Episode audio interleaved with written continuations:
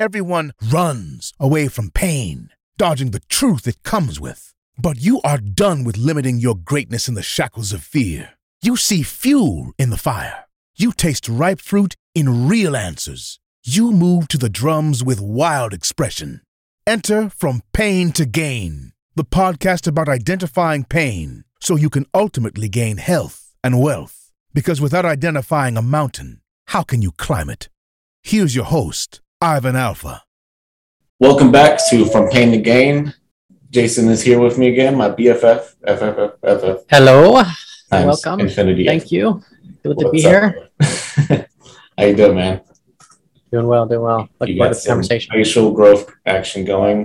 Yes, it's getting gnarly. Time to either go into the forest or cut it. This is what shows a, a successful entrepreneur right here. Freelancer. That you could grow it like a forest land. And everything is just going to keep going fine. At least for now, we'll see. Yeah. Dude, you've had that thing for years go, going up and down. But anyways, today we're talking about the commonality between evil groups and loving families. Evil groups, of course, think of the worst of it. You know, K K K, Crips, Bloods, all the gangs you could think of, uh, Nazis, Uh, neo-Nazis, all of the worst groups you could think of. And what's the commonality between them and loving families? There's going to be a lot of stuff we could connect here. That's going to be kind of weird, but it'll, I think, help us to see how we can relate to people a lot more than we think we can. So let's jump right in. I'm going to do it uh, starting with a Tupac lyric. And Uh, he says, I hung around with the thugs, and even though they show, sold drugs, they showed a young brother love. And it just shows, like, even in the midst of him growing up in crime, I'm sure getting shot at a lot, and him at some point probably even selling drugs. I don't know his full history. He was able to get other brothers to show love to him. And to jump right in to the CAGE acronym, uh, in case you forgot, and how we're going to draw this topic through it. It's complacency, atrophy, guilt, and escape. So to start off with complacency, I wanted to draw uh, a needle, a thread through this needle of how I could relate to it, a personal story. And it's so easy to get into a group of family, partnership, whatever, what have you, uh, into uh, the concept of the, the hand that feeds, right? And being susceptible to the hand that feeds. And I had this perception that this one person in my life, um, in a particular business venture out of many that I've had, that this person largely makes my job easy. They do most of the work, and I just kind of sit and count the checks type thing. But what over time happened was the unprofessional behavior kept mounting up. And I had this kind of balance of, uh, like, should I address this or do I want to keep, you know, just making money? I had this perception that I can't just replace that person easily, which down the line did end up happening. But essentially, I, I feared in that point of view, this is the hand that feeds, so I can't have it taken away from me, um, even though I had all the resources to do that. Uh, Jason, what, what are your thoughts on that? Yeah, so two things come to mind. First is that uh, I, I immediately think of, you know, in baseball or basketball or football or whatever sport you want to put it, you know, there's often this conversation crops up about this really um, talented player that is a horrible person, has horrible character. And so they, the team tolerates the the uh, behavior and attitude of this of this person because they score enough points or enough touchdowns um, to sort of justify keeping them around, even though it's can be toxic uh, for the team in different ways. And we obviously don't know all the details of those stories to understand them fully, but assuming that uh, that's at least got a glimpse of truth on it. Um, that's essentially, you know, very similar to what you're describing, right? So why get rid of this player? We we would start losing versus winning. And so um, there kind of is two questions there, which is what is it? Does it matter how we win? And does it also uh, matter um, to the people the, that are involved um, and how they're treated and, and the, the um, what they're subject to as part of that experience? Yeah, the emotional cost, spiritual cost, X, Y, Z. Yeah, the costs. So, so that's the first thing. The second thing is uh, just remembering a story, uh, you know, one of many stories for me is um, I used to have a marketing agency. And we had a client, particular client that um, we were been working with for years, and, and most most of our interactions were fairly positive. But there was one um, part of the business that we were sort of, because of the work we were doing, it was now pressing in on a particular uh, department, and that particular department was led by a particular leader, and that particular leader was a uh, a very toxic leader, and one that um, people did not like to interact with, did not like to work with. Um, and had uh, a lot of conflict uh, surrounding this person. And so at the time, I, it sort of gotten to a point in my own journey where what I had to sort of rec- reconcile the reality of like, okay, do I do what's right, um, regardless of what it might cost me to do that? Um, or do I um, sort of succumb to the the pressures and, and the, the, the um, the issues by just not shaking, uh, not, not rocking the boat, not, uh, you know, intentionally stepping on the eggshells. So um, in this particular case with this customer, um, we did push in on it, and um, and we were able to make some progress and and, and surface some conflict and, and work through some of that. At the root issue, we were um, not necessarily in a, a position of authority to truly make a difference. Um, and we were also pushing on things that were uh, rocking the boat as for the company as a whole. And so um, it's possible, you know, we ended that client ended up deciding to to go a different direction um, within a year or so of that of that process. And so you could say that maybe that did cost us. Um, our company was going this direction, and their company was going another direction um, in terms of wanting to address that particular issue. And so it's kind of this interesting dynamic. Um, that, you know, when when that client is your biggest client, when they are paying you the most, like you like you experienced in, in your situation, we have to make that decision of, is it worth uh, is it worth the money, right? Um, and I think in the long run, we'll, we'll find that if we're doing it for that reason, um, one, we'll allow it to actually get worse and worse and worse. And uh, two, there will be a, a A personal cost um, in our character, in our um, in our our mental health, and so uh, those are things that are important to to keep in mind. But it's not an easy thing to do. I mean, and and the reality of it is that most people, when they're faced uh, facing that type of challenge, um, we just buckle under the pressure and fold to to whatever uh, the pressure is, and and it's uh, takes a lot of courage to go against that. Yeah, I saw. Um... Enron documentary on Amazon Prime a couple months ago, and it turns out that a very similar situation. Uh, the, this gentleman, the C E O, lost one of his big players and heard about this other guy that was on the come up and has a new way of, of looking at stocks, uh, even though now we know it was not legitimate. Yeah, and was it hurt a lot of people.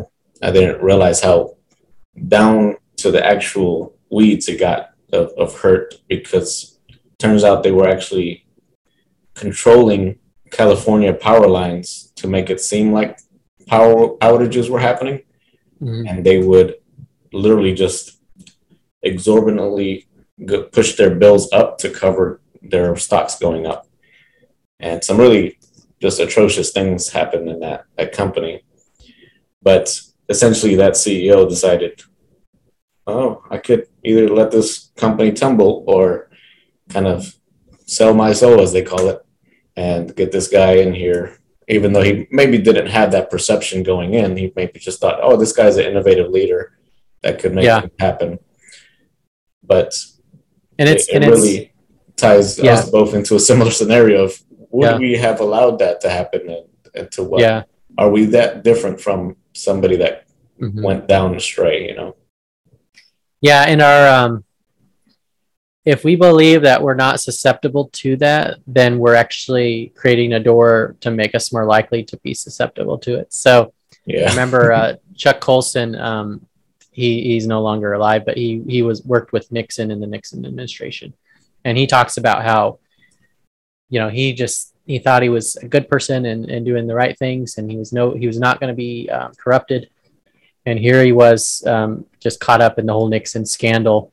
And uh, just one one step at a time, stepping into that corruption and then being engulfed in it fully and not even seeing what had happened to him until after the fact when he reflected on it during his time in jail. So, yeah, and I'm sure that same thing could apply to the Nazis, right? Like they just were encapsulated in his powerful speaking, his powerful authority as a leader, and didn't really even care to look at his background, his history, his, his motivations. And, and he said a lot of things. If you read quotes from him, I mean, they, they sound like, wow, that's really compelling. Um, and then you see it's from him and then you're like, oh, and, and so you can see when you do that, like if you, if you read a quote and you don't know it's from him and then you, and then you kind of go through that exercise, it makes it clear like how susceptible we could be. Um, in fact, I have a, another book, it's called uh, A World After Liberalism and Philosophers of the Radical Right. And why are you soliciting books online? and uh, so I read I read this, and there's um, it has these far extremist um, ideologies, and and when you read, you know, when I went to get the book, I thought, oh, okay, you know, these these would be interesting to read. But what I found was that they're in many ways they can be fairly very compelling, and mm-hmm. so I do, I think we underestimate the the depth of some of these ideologies that are out there, and. Um, and how how um, persuasive they can be, especially to someone who is grieving, someone who is um, uh, bitter, someone who is angry. You know, they're, they're fill in the emotion, and if there's enough of it, there's some ideology out there that probably appeals to you. Yeah, and we see that pretty recently, of course, in the, the Trump administration, but I'm sure there's lots of on the other side, Democratic uh, um, leaders that could have also been compelling and also brought people in to uh, things and consequences that they were not aware of. Yeah, and I, I was reading, uh, I'll read a quote from you here. Um, this is from Robert Keegan in a book called In Over Our Heads, and I'll just read a part of it. But he's talking about conflict. And he says, consider that the protracted conflict is a signal that you and your opponent have probably become identified with the poles of that conflict. And so what he means is, like, if there's a conflict and, and both sides gets kind of pushed to the to the outer poles, and then they they're they're at each other, right? They're going at each other. And so to your point, and what I what tends to happen, what I see, and what I've been sucked into, and I think just reading this reminded me how I can be sucked into it, is if I'm getting if I'm getting pushed to a pole, like if I feel that, if I see myself doing that, then that one, it's just an awareness of that, but two, it's to recognize that, that extremism is an escalating thing.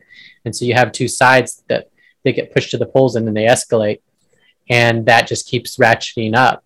And, um, and it doesn't just stop because, uh, um, because it just, it goes up and up and up. And eventually, usually what tends to happen is it escalates into something dramatic enough that it gets one or both sides to go, what are we doing here?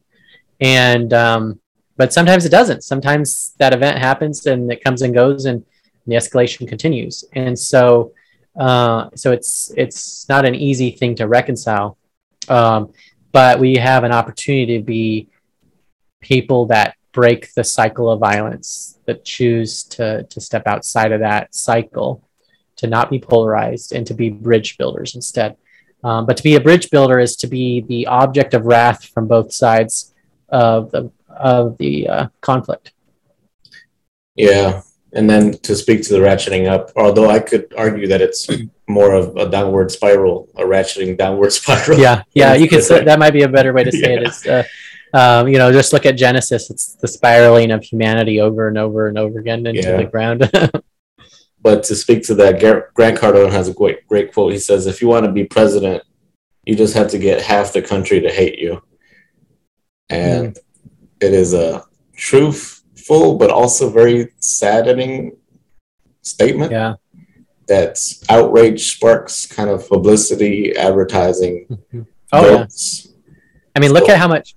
See, the media, as much as the media hates Donald Trump, they are also highly responsible for his election because they gave him tens of millions, maybe even hundreds of millions of dollars worth of free um, airtime when he was uh, in the primaries, uh, being in, in his first uh, terms. So he got all this free because of how much they hated him. He got yeah. all of this free uh, media. So that's that's what came to mind when he said that. Yeah. So we talked about more of the evil groups. What about where we don't see it necessarily immediately, and loving families? How how do they relate to to the commonality, you know, of, of evil groups? So what I would say is, I think there's two two sides of it. Um, when you when you look at these groups, these extremist groups, um, you look at a family. I, th- I think there's two similarities, principally, possibly more, I guess. But the first would be one, how they're interrelating to each other in a way that creates um, a sense of acceptance or love. Security. Um, so security. There's some positive, right? Some positive benefit. And then there's the negative, uh, which would be um, the self-interest and the pride and, and selfishness.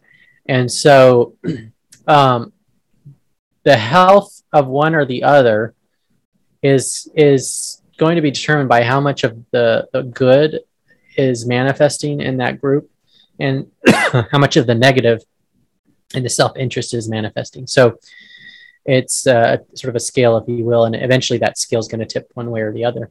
Um, I uh, so I think in that way they, they relate at the same level. So what happens uh, in a family is, you know, ideally you have a healthy family that is loving and is um, not pursuing self-interest at the cost of the other family members, but is only pursuing things that, if pursued, uh, make uh, make the family better, right? And so um, I'll give you just like a practical example. Like I'm, I'm, uh, I'm uh, doing in my freelancing work. I, you know, I have my paid work that I do in consulting and whatnot, and I have other things that I want to pursue. You know, I've got my books and my podcasts and things like that, but those don't necessarily generate income for me. So if I would have wanted to be, but but that, but I really enjoy doing them and I get a lot of meaning out of it.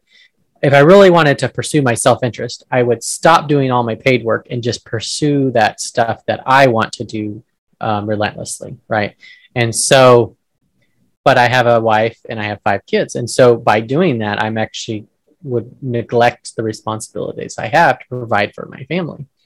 And so I'm pursuing my self-interest at their cost. And maybe in a short period of time, it may not be a big deal, but over time that would create a lot of problems in our life, in our relationships, and conflict and brokenness, and it would kind of spiral.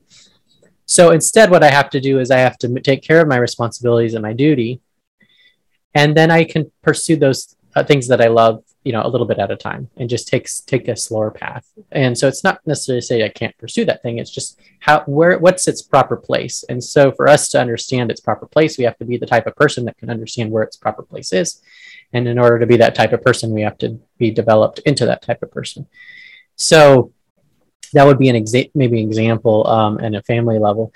But at, at a family level, you could also have uh, the toxic um, spiral into a completely dysfunctional family.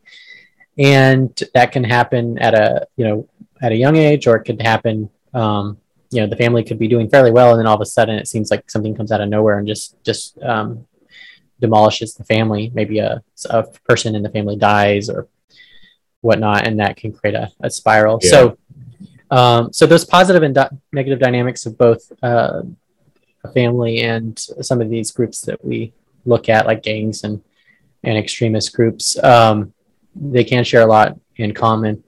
Um, yeah.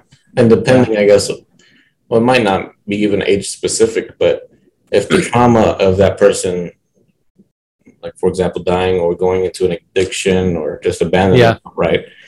Uh, if it's early on in a child's life, it could be uh, much more uh, susceptibility for that child to grow up to, like, say, oh, this mentor is awesome to me, and I'll make excuses because they treat me good, but they also happen to be the, the leader of the Bloods yeah. or, you know, neo-Nazi or whatever, that they have helped me to feel love in a way I haven't felt before. Yeah, and I think it can be it could be a variety of things. I remember when I first moved to Atlanta, um, I had this political news website, and I had this this guy reach out to me, and he was, um, he liked what I was doing, and so we ended up kind of connecting. He was in California, I was in Georgia, and um, he ended up getting real involved, and you know, I had that same kind of ex- justification, like, yeah, there's a lot of aspects of this person that. that I think are, um, there's a clash of what he's seeking, his self-interest and the values that I have. But I thought to myself, you know what, I'm, I can handle it. You know, I can play with fire and not get burned. Right. You um, had another romance. Of, I did. Yes. And uh, it was a toxic mentor. Um, and, but what happened was, you know, I just, it just got, I got pulled in. I wasn't able to. And part of it was I had just moved across the country. I was on my own, and I was um, trying to figure out how to run my business, how to live life. And I didn't really know what I was doing. And here's a person that I thought, oh, this person knows how, what he's doing. He's very confident. Um, he kind of says what he thinks, and he goes for what he wants. And, you know, this is someone that, uh, that could help me, you know? Um, and yeah, there's a lot of red flags, but I can navigate the landmines, you know, and just, I won't step on those. I'll just, I'll get to the treasure chest on the other side of the land field and the landmine uh, field and uh, get my treasure and, Follow the and then we'll all be happy. Road. But you, then after stepping on landmine after landmine and realizing that uh, there's no escape, um, I realized it was out of my league. I was in over my head. And so Um, so it's, and it's not an easy thing to get out of once you're, you're caught up in it. So, yeah, it's interesting for me, for, for people that are more strangers, uh, I have throughout most of my life trusted more and gave more grace to, to close people closest to me. And I think that's a subject in my upbringing, but yeah. It's also something Maybe, maybe to be mindful of when, when trying to discern if you're falling into that um, that sort of bromance also, which uh, I'm deeply hurt that you just confessed that to me, Jason. Yeah, well, I, I was the only one. No, I'm afraid not, sir. Um, so I think it's uh, you know there there is something appealing. I'll throw this out there of being. And depending on our upbringings, like you said, based on your upbringing, you're going to have different insecurities, different wounds. Mm-hmm. And those are the ones that are going to get you, that are going to make you vulnerable. It's also why we need community, because we are vulnerable and we need others to help us through that vulnerability. Yeah. But um, what I realized about myself is, you know, if I, for me, not feeling wanted, I, and all of a sudden there's this person across the country who's pursuing me, right? That feels really good. Yeah. And so, um, you know, it, it's just a, it's a, just an interesting dynamic that we don't necessarily know what might compel us. Um, yeah, it is, uh, especially in yeah. this culture, right? It's kind of strange to even make B F Fs with another, another man. It's, um, I have a confession to make. I, uh, I downloaded an app because I didn't have a good, like, downtown Atlanta, like, bro base. Yeah. And I was like, there must be a way to shortcut this. So I yeah. downloaded some app. I think it's called like Bros or something. Yeah. And like ninety percent of them were gay dudes. So they were just, it was a hookup thing. I was like, man, I, I can't win over here. It's yeah. I mean, it's, it's actually interesting you say that, because I had a client, a potential, uh, I don't think they ended up becoming a client, but it was a potential client. And his whole business model was, it was a phone line to just talk to someone. What? So you're feeling lonely, you need a friend, you call this number and you have a friend and you just talk and you pay per minute or whatever. So I thought that, that was, you know, rem- you reminded me of that when you're with your comment, just because people are lonely. Um, yeah. They don't have that friend. They don't have, they need a mentor, right?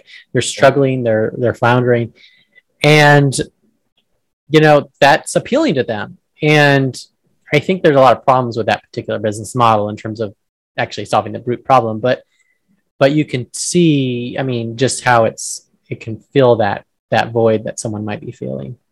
Yeah. So we've covered complacency and how we could all fall, fall into this now downward spiral of falling into the wrong group. And I would even argue if you're, like you said, have these insecurities, specific ones growing up, you're either going to decide to go a very strong way this way or a very strong way that way. Uh, in my experience, people with trauma don't really stay in the middle that much. It's kind of, uh, I've experienced this. I don't want to be in the middle, just a yes or no on this. So something to be mindful of, trying to work through that. And so as we move into atrophy, kind of living in that lifestyle, I'm sure we we all seen that, uh, what is it, uh, Mal- Malcolm X movie? What was it called again? American History X? Oh, okay. Uh, that atrophy of him living that lifestyle, it took him a while to get out of it uh, after jail and after love and, uh, and to a large extent, un- unbiased, unconditional love, uh, which I was very, it was awesome. Awesome movie. But I wanted to draw an analogy here of the rubber band. I'm going to throw this into the, the book I have coming out too, but the rubber band is basically, imagine you're a rubber band and you're being pulled apart bigger and bigger. Mm-hmm. And at some point you have to decide, are you going to keep letting people pull you out bigger and bigger, or even yourself? You're pulling yourself out. You're drawing yourself out, you know, stressing yourself out, uh, pleasing people, or uh, working eighty hours a week, uh, whatever it may be. It could be either you, external uh, or internal factors. But there will come a point in time where if it's big enough, and depending on that, where it snaps is where you're going to pick up the pieces from. And that's kind of where the atrophy lands. So the longer duration of time you don't address this thing, the more pieces you got to pick up. And there's nothing wrong with picking up the pieces. You know, there's grace for that. But you have to be mindful of whatever you're sitting in in your life. The longer you let it just pull out, pull out and snap, the more when you come back to recovery, put, picking up the pieces, you know, you, you got to put that rubber band back together. And it's going to take time. You, you got to make sure it's extra clean, you know, on the edges of where it snapped. You got to be mindful of how you even glue it back together, that sort of thing. So uh, what's your thoughts on the atrophy part to this, Jason?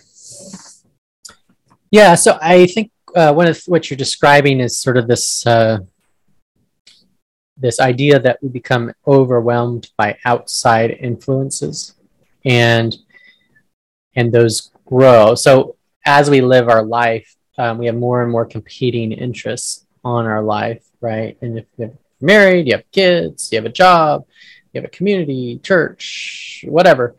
Those grow and grow and grow, um, and they can grow disproportionately. You know, it could be your work could be the biggest stressor of, of them, or it could be your marriage or something else.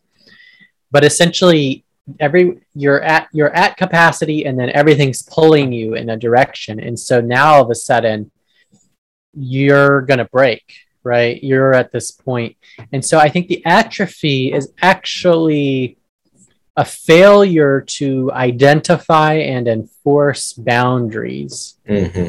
And so those boundaries keep getting pushed and pushed and pushed until you as a person snap. And so that's the idea with boundaries, is that you prevent that from happening, because all of us will snap, all of us will break if we don't enforce boundaries. And so um, the way with the way boundaries, uh, the reason we, we uh, are complacent with boundaries is a couple of reasons. One is, and this was something I experienced with that toxic mentor, I was the type of person who avoided the conflict. And so when I screwed up, I took responsibility for my part and for his part.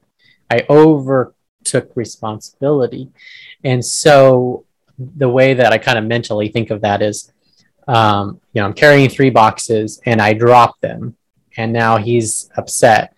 And so I say, oh, I'll pick them back up and I'll carry three more, right? So now I'm escalating uh, this this effort. And if I couldn't carry three boxes, why do I think I'm going to carry six? You know, so I'm going to drop the six, and it's just going to keep getting worse. So there's a conflict aversion um, that I dealt with. And for me, that ended up being more of like a passive aggressive type of uh, um, outlet. Like I couldn't, I couldn't deal with the conflicts, so it ended up coming out in other other pockets of of, yeah. of life. And so, um, so the conflict aversion, and then the, um, you know, if it's if it's not necessarily a unhealthy, if it's a let's say it's just a normal relationship where, you know, not anything toxic, you know, you want to make them happy, you want to please them, but um, sometimes it's just un. unsustainable. And so I remember I had an employee who worked with me, and I noticed uh, she was just working way too many hours. And so I sat down and said, all right, you really need to cut off your work and contain this instead of doing all this extra time and all these different weird times of the day and night. And she's like, oh yeah, I was just, she kind of got into that same place. And so when we were talking, we're in a, alignment. So it worked out real well for her to kind of take that step back and, and, um, and do that. Yeah. And so it as a leader, you fired her too, right? What? It helped that you fired her too. No, no, she, she stayed on board. Um, but it, in some cases that could, that could lead to something like that if, if it was uh, not received well, mm-hmm. but um, if someone was like a workaholic and they just couldn't, they were neglecting their family yeah. or something, you know, that could cause a problem. But, but, um, you know, the the idea there is, as a leader, we need to help other people enforce their own boundaries if they if they are struggling to, because we don't always have the capacity, maturity wise, to do that. And so sometimes we have to be um, be kind of lend our our whatever we're gifted in, or whatever we've in an area we've kind of developed or matured. So if I'm good at enforcing boundaries, it might I might have to lean on that on on that person to. Um, to help me enforce my boundaries because I'm not good at it, right? Yeah. Um, but a lot of times the reason we're not doing it is because there's something we're afraid of, or something um, we're scared about, or something about us that we don't want to look at in the mirror. So yeah, kind of like, for example, somebody working for me, like that, to connect the dots to that business venture, like somebody working for me being unprofessional. And every time I address it, there's like resistance, there's tension.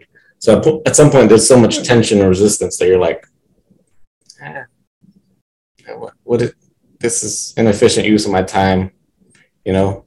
So at, at some point it becomes a boundary of like, am I just going to keep letting this happen, be lukewarm about it and how I run my business, or just let it, let them go and, and move on yeah. with my life. Yeah. And, you know, there, sometimes these, these situations um, don't give us an easy out. We've got to make the hard decision. And usually that's how we learn Um, to grow in ways that, um, in, in some ways, we have to learn that when the rubber band snaps, you know, the the world doesn't end. Like our yeah. world might end, right? But then we realize things keep moving, and that can be re- re- uh, that can be reassuring, because it's like, oh, I guess, you know, we might think, well, the world doesn't revolve around me. Um, although to some degree we might like that, but then it's overwhelming. So then it's like this double-edged sword. But once we realize that, you know, we can sort of fail and flounder. And maybe that kind of gets back to the, the the original point, which is when that rubber band snaps, you know, what's the life we built before that? And what have we invested in? Who's been invested in us? And how have those investments played out? So I'll give you an example. You know, in two thousand thirteen, fourteen, when I shut down my company, when that reality came hit home, I was very emotional and felt like I got hit by a emotional semi-truck, and and I just dealt with a lot of anxiety and depression and whatnot. But I had a lot of great community around me. I had a lot of friends and people. And I had another friend who I met with a couple years after that, who had kind of gone through a similar thing, but he didn't have any community. He was kind of on his own. And so his experience was very different than mine um, in terms of being caught, you know, versus being, uh, being isolated when that happens. And so, you know, those, our upbringing and, and the life we live make a difference um, when, when that tragedy strikes. Yeah. What you just said made me think of, you know, it's so easy to actually drown myself in, oh my gosh, it's the end of the world, like the, the when the rubber band snaps. Mm-hmm. But I actually had one of those moments years ago where at like just about all my properties, everything went wrong, like giant repairs all at once, and uh, tenants vacating all at once. And so there's this massive, you know, gigantic gap of, of funds. I was overdrafting my accounts and stuff like that. So it all worked out. But of course, in the midst of that, I was like, God, why are you allowing this to happen? This is the most worst thing that ever happened to me. And it, it made me blind to the, all the blessings I already had. Like I could, like this literally happened to me when I was eighteen, man. Uh, I didn't pay a few bills. Uh, there was a, some, some bills that got racked up and I got debt, which of course affected my credit for seven years. But I still was able to collect like three to four rental properties in that seven years.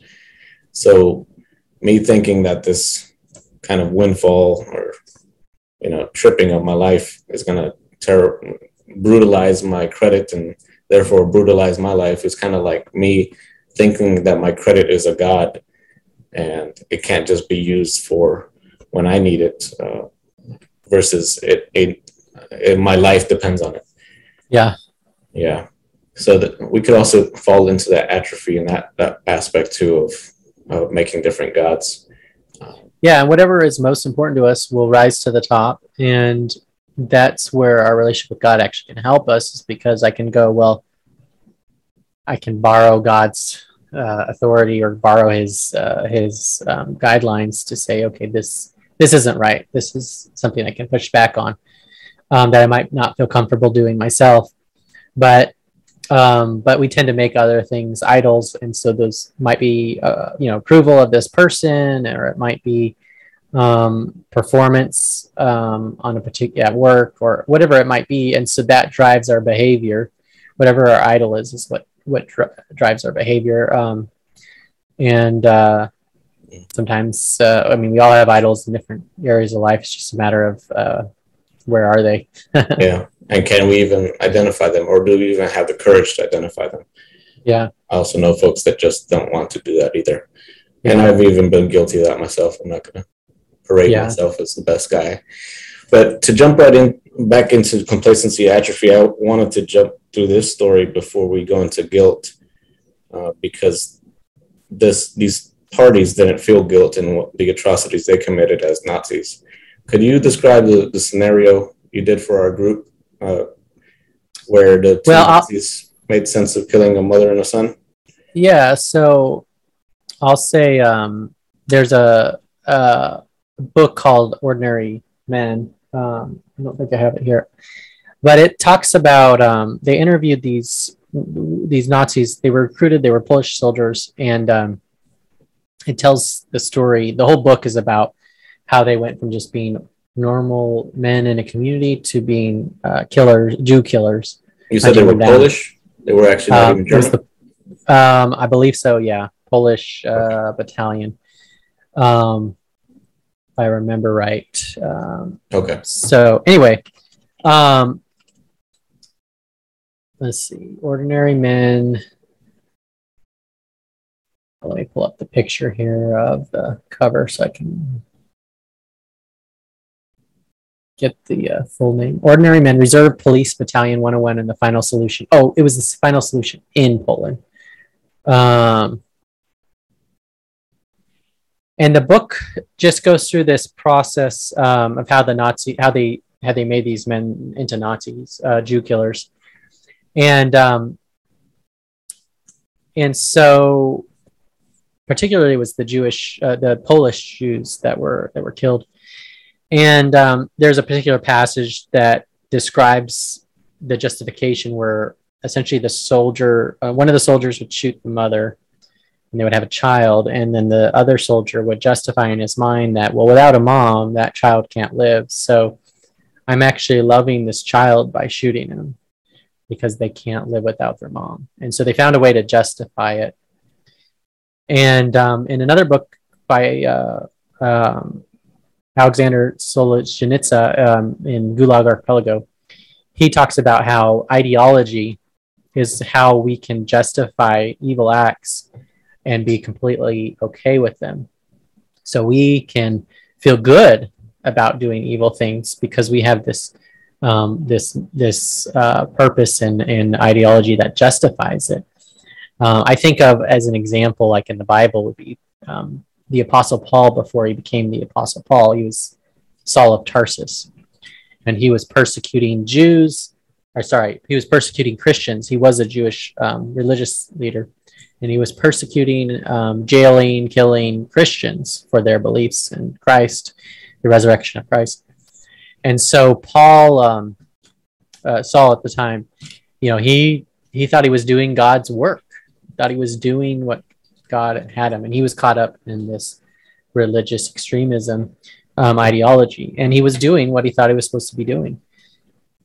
And then he met Jesus on the road and realized that the God he was serving was not um, was not the real God, and that the real God was the one he was actually attacking, pers- persecuting. And so he flips completely one eighty, goes from killing Christians to becoming a Christian in this seemingly unexplainable turn of events, and um, and ends up being this uh, ma- um, just major figure in Christian history to spread spread the good news across the world, and re- and writing half of the New Testament, um, which is part of our Bible now. So, so that's an example of that, and and there are others too. I mean, just look at any any of any event, um, any tragedy, and then look at the explanations of the people who instigated that tragedy. You'll often find an explanation, justification for why what they did was a good thing. Does that make sense? Yeah, and I would add to that too, there's something simpler than ideology that, that can cause atrocities too, which is just your friends, your environment. Uh, there was this show I was watching with, with Stacy the other day. I'm not even going to say the name because it was quite disturbing, uh, even for adults or children. But basically, in one of the scenes, there they took inadvertently taken like mushrooms in their meal, their soup, and so this entire group of, I guess they're uh, late teens, they act started acting weird. Of course, you're under drugs, so you're gonna act weird. But they started perceiving this one uh, male character out of the group as a deer that they needed to kill. And uh, they were, they followed, they ran after him in the forest and uh, pinned him against a tree. And one of the other girls gave her a, uh, a knife to go ahead and cut his neck. And she was starting to kind of get in and out of the illusion, like, oh, this is not a deer, this is actually a person, and I shouldn't be killing. So she started looking around to the other uh, people, and the other people were, of course, egging her on, like, yeah. Hey, yeah, go, just, we got to kill, it's a sacrifice, we're supposed to do this. And she was about to do it. And that's really what all it could take to do something atrocious, is somebody just, hey, nudging you along, like this is a normal thing.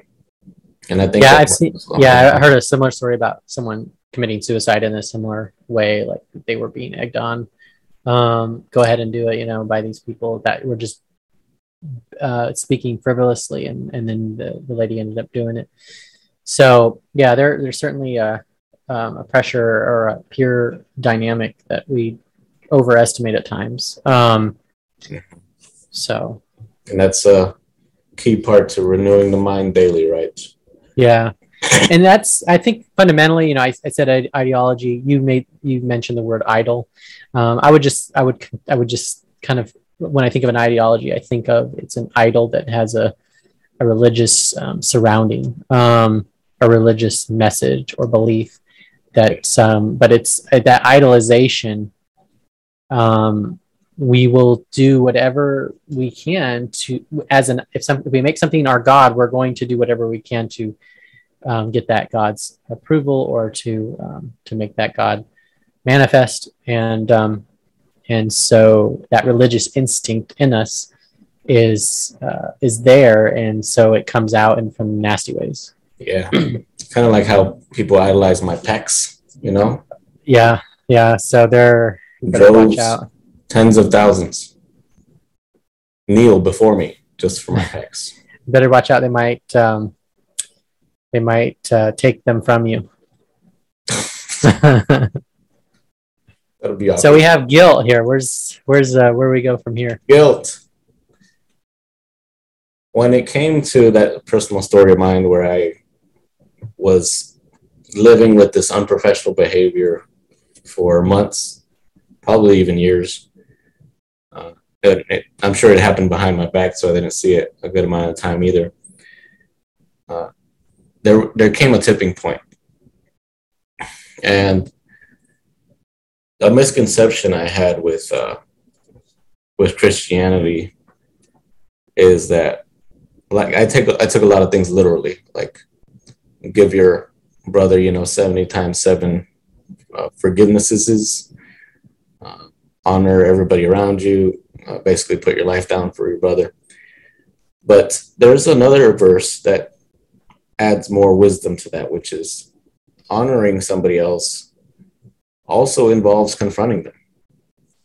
If you're not uh, giving them a good reproach, good confrontation, which the Bible also talks about in Second Timothy three sixteen, you're kind of keeping them in a cycle of pain for themselves, because they're just going to keep on doing it, not just to me, but to other people. Yeah. And yep. me not confronting them is just going to keep that cycle. So I lived with it for months or years, and then I went, at one point I snapped. And I even on that day, I was hard, because there was ramifications. There was other people that would be affected by this, mm-hmm. probably dozens of people.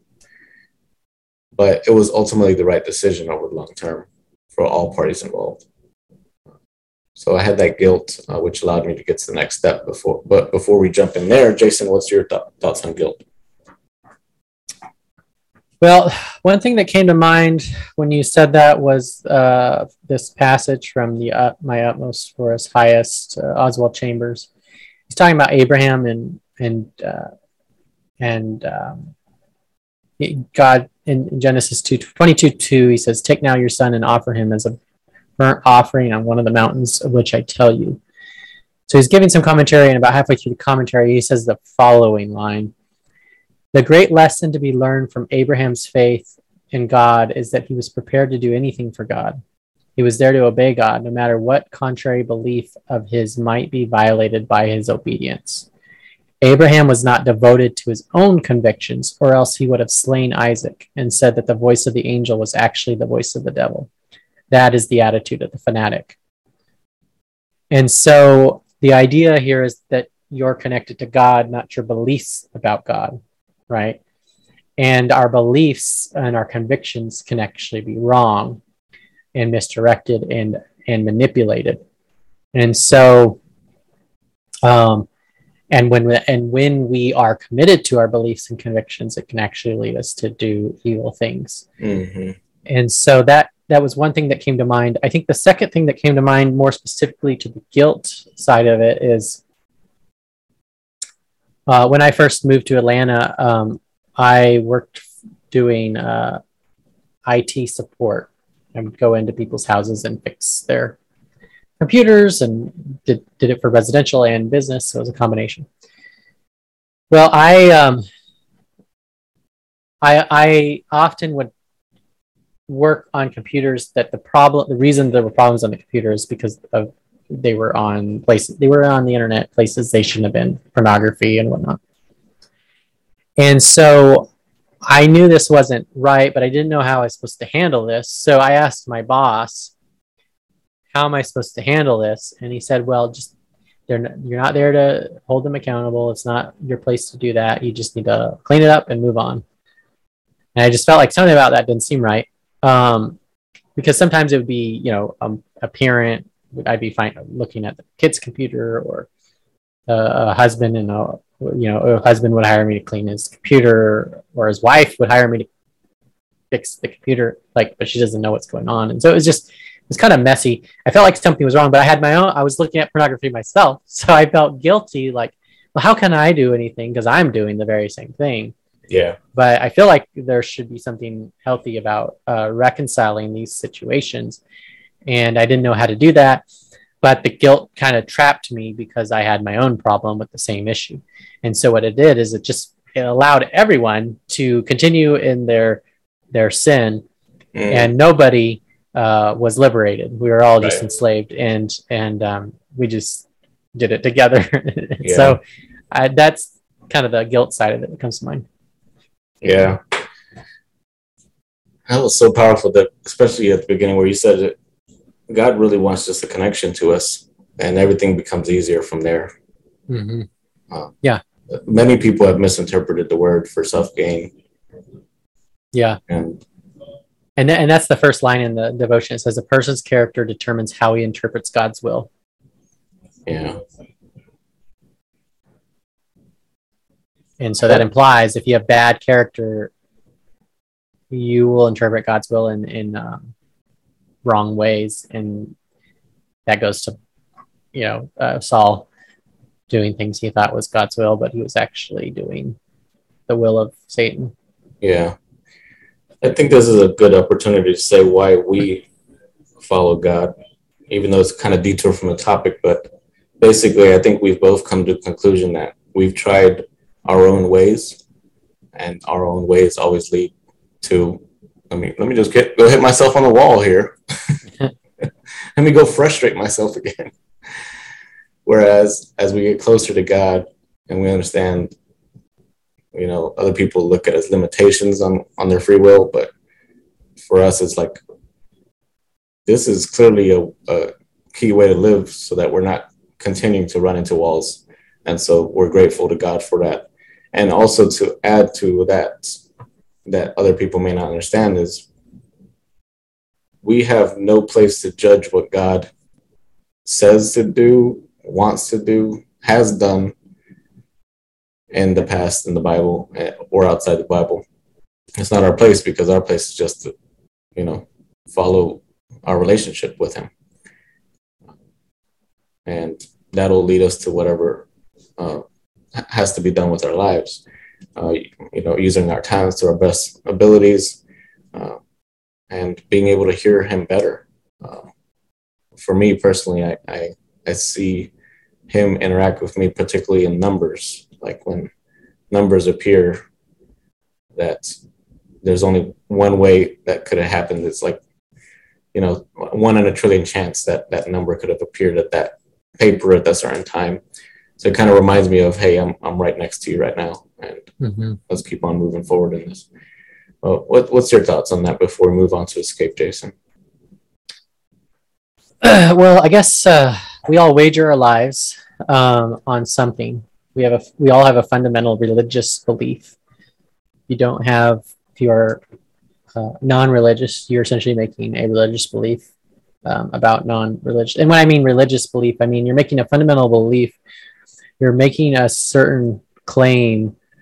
You're accepting a certain belief that has no um, that, that that has no way to to be um, proven, right? You have to um, make a stake in the ground. This is what I believe about the world, and there's no way to prove this or that. And so we wager our lives on these different ways of life, whether it's Christianity or it could be some other religion or lack of religion, but we're wagering our life um, on what we believe to be true. And so Christianity, um, you know, there's a lot of reasons um, why we believe it's true. Um, but ultimately there is a leap of, of faith, no matter how small you can shrink that gap. And so for me, you know, growing up in a loving Christian community certainly gave me an advantage in experiencing that truth and living that out in my own life. And then after moving from Arizona to Atlanta, seeing that decay, kind of the atrophy, um, and having a contrast between the way of life that I had growing up in that loving community and then the way of life that was slowly fading away, and getting to that point, like you said, of, all right, God, my way is not working. Show me yours. And then Him showing up and experiencing God show up. And so it's experiencing Him showing up that personally cements my beliefs and cements my trust in Him. And, and that continues as I walk with God, then I experience more of God.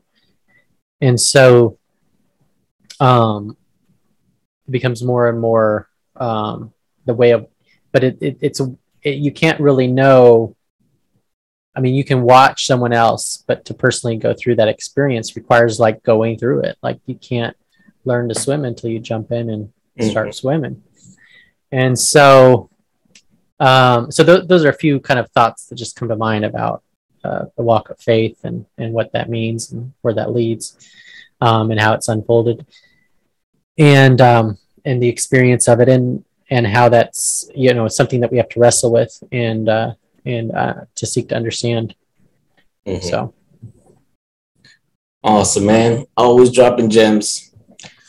Never told y'all, but I decided Jason has to be on here monthly because always, always such stimulating conversation he and I have. Wanted to let y'all into, you know, what he and I do just about weekly. Um, ever since we we moved closer together, it's, it's been more regular, but there's no other brother that I could talk so closely and intimately with about very serious subjects and uh, have it in a very godly way. So thanks for committing to that, Jason. I'm going to hold yeah, you welcome. to that contractually. So let's wrap up with the escape part. Uh, so for me, I ended up letting that person go. It was very painful, a lot of guilt around it. Um, I even had withdrawal symptoms towards the end of like, oh, yeah. should I really have done that? Maybe I need to go back. Control Z, undo, undo. But I let the feelings flow, flow through. Uh, I ended up taking a while to recover from that decision, but it was fantastic for me. And yeah, I'm, I'm really glad about where I am now. It, yeah, it's kind of one of those moments where you don't know that God orchestrated it because you're so upset. Yeah, it's it was meant for your good ultimately. Yeah. What about for you to escape on? Yeah, so um, I mean, there's two types of escape. There's uh, unintentional abandonment, where you leave the situation um, just to get away, right? Versus intentionally abandoning the situation, like ending it. Um, and so I think it's important that that we don't unintentionally abandon things, that we, you know, you could have just sort of slowly, uh, s- slowly broken that relationship, um, and just disappeared, ghosted him, you know, or and vice versa, and never had resolution. But I think it is the more that we can, the less we can do that, and the more we can actually be more specific about, hey, this isn't working. Let's let's talk about resolving this. The problem with that is, it does create a lot of conflict. Um, when it, we end things, a lot of stuff some, seems to come out of us. Like, uh, you know, when you're, uh, when you're about to die, your life flashes before your eyes kind of thing. So mm-hmm. when you end a, a relationship or you end a partnership, there's kind of a similar phenomenon where, okay, all of your grievances that neither of you dealt with are now all coming out at the end because they didn't come out earlier when they should have. Yeah. And so there's a dynamic there. But if you intentionally abandon, if you intentionally end it, give it, at least give a chance to kind of get all of that out of you and work it out. And, um, and so that's uh, part of it. And then, um, you know, sometimes there is, there are types of relationships where it is appropriate to, uh, to end them or take a pause, a break. And, um, and some of the time we'll discover that they probably relationships that never should have happened in the way they did. I'll, I'll give you an example. There, there were people in my company that I hired or brought into the company that in retrospect, I realized that I wanted to help them. And I thought by hiring them, I would help them. And I realized that I could have just helped them without ever hiring them. Right. Um, and so there's ways to, if we kind of get to the root of it, what is it we're trying to accomplish? And is, is, is the way we're doing it the best way, best way to accomplish that? Um, or are we, Um, you know, it, I, yeah, I guess that would probably be the best way to put it. It's just kind of understand yeah. what we're trying to accomplish and make sure that, that this is or the right outlet. A crutch, perhaps. Yeah. Instead. Yeah. Cause you can, ina- you can hurt someone by trying to help them. And I've done a lot of that. I've hurt a lot of people by trying to help them. So. Yeah. And I can relate to that too. Mm. I have uh, previously for like some certain tenets, had this kind of enabling, I didn't call it enabling, I thought it was just grace of like, yo, do you understand they grew up in these atrocious circumstances? They had their mom just until the last week yelling at them like a maniac and throwing stuff at them. Like you, you can't really expect them to behave like a normal person. Mm-hmm. But in reality, no, you can give them that right to act like a normal person, you know, especially with you and especially early on, which is, uh, you know, unfortunately a, a pretty truthful thing throughout history. If you kind of let people step on you at the, towards the beginning, it'll just yeah. kind of keep on happening. Yeah. So I, I will make one uh, quick correction. Um, when I talked about the res- the uh, the book Ordinary Men, it was called the Reserve Police Battalion one oh one, and it was formed in Nazi G- Germany. It was uh, out of Hamburg, Germany. So the the police force was created in Germany, and then they were sent to Poland. So, little little clarity there. Thank you. Yeah, I was going to be massively outraged if that yeah. wasn't accurate. But if you want to read a book in as a mirror, The Ordinary Men is is a book to read because it'll show you, it'll show me, showed me how I could become a Nazi without yeah. it being. Um, it's a lot easier than we think. So, yeah. Dude, before we wrap up, we got to touch on Dietrich, like a guy that was actively decided as a Christian to be like, all you y'all are running away. We need to be staying here and doing everything we can. Could you talk about that guy briefly in summary real quick? Yeah. So Dietrich Bonhoeffer, he wrote a book called uh, The Cost of Discipleship, which I've read and is a great book. Um, he was, uh, he was in Germany and he spoke out against Hitler and the rising Nazi party as, as it grew in power, and exhorted the Christian church, um, even within for, Germany, within Germany for going along with Hitler. And um, he's he stood up um, and he ended up uh, leaving um, Germany. I don't know how long it was, maybe a year or so. And he just felt like, you know what, every because it was just getting so bad and the war was close to starting. Mm-hmm. Um, but anyway, he left and he just let, he didn't feel right. And he decided to go back to Germany. And everyone said, you can't go back, you can't go back. Um, you know, they'll imprison you and kill you. And and both of those things ended up happening. He was actually killed a few weeks before his uh, prison camp was liberated by the uh, Allies. Um, and he actually, I don't know the details, but he was associated with a plot to to overthrow Hitler, to, to assassinate him. Um, but I don't know a whole lot of the, the details. But he was a vocal vocal critic and a strong Christian, and um, he tried to reconcile those two things uh, as while being a German, um, and also while also trying to call the church to to to, to their relationship with Christ instead of uh, the relationship with Hitler, and trying to um, um, navigate all of these complex uh, evil situations that were unfolding. And so that's um, he's just a, a really inspirational story. And um, yeah, and he was uh, even his, evangelizing while imprisoned, right? Yeah, I yeah he, he even wrote uh, one of the, um, he wrote like a book about just the cross uh, of Christ and in, in his final hours on Earth, um, which was kind of ended up being his final hours on Earth as well. Um, and it's I think it's an unfinished book, but he kind of has some notes and stuff that he that was compiled later on. Yeah. So.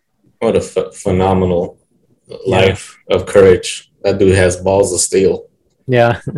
So he was he was uh, not going to sit around and, and uh, be quiet, go quietly into the night. He was he was um, going to do what he could to make a difference.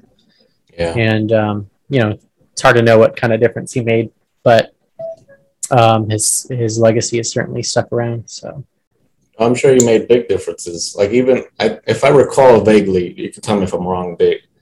There were actual prison guards that would like regularly have conversations with him or ask for prayers or something like that. Is that, is that right? I think you're right. Yeah. I, I, uh, I think I remember if I remember right when, when I, in the Cost of Discipleship, there's a little biography in the front that talks about it. And I think I yeah. might have said something about that.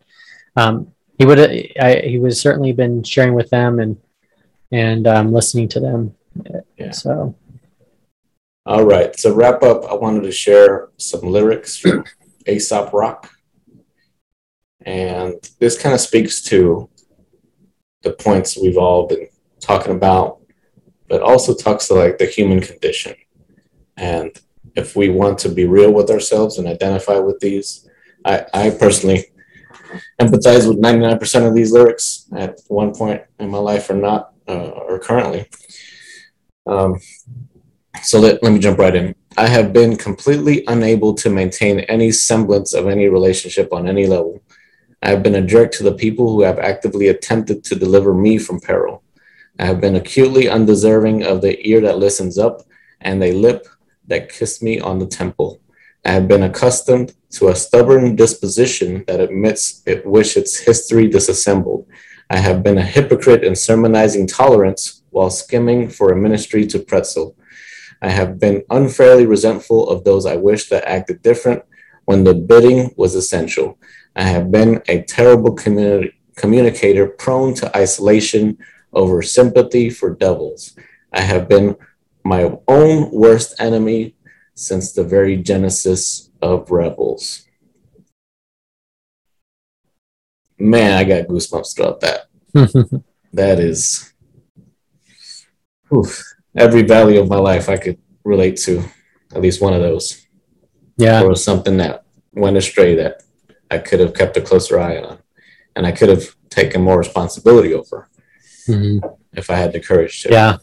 And I, I think there are a lot of opportunities, um, missed opportunities where we could have intervened.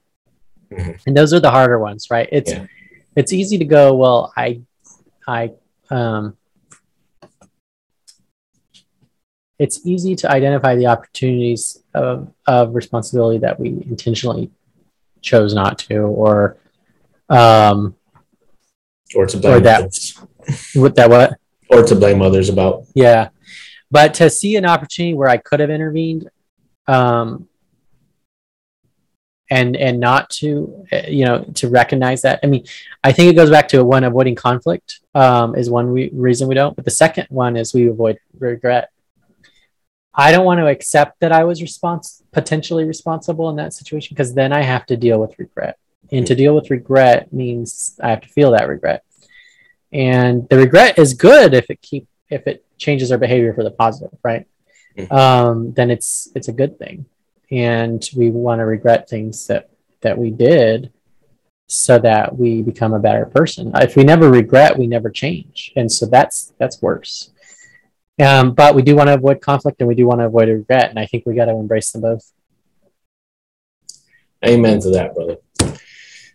All right. That wraps up another edition of From Pain to Gain. Look forward to seeing you next time, Jason, with your curly hair and your forest land beard. All right. Thank you. Thanks, y'all. Episode sponsored by Common Walk, a real estate company dedicated to affordable housing investment. To learn more, visit common walk dot com.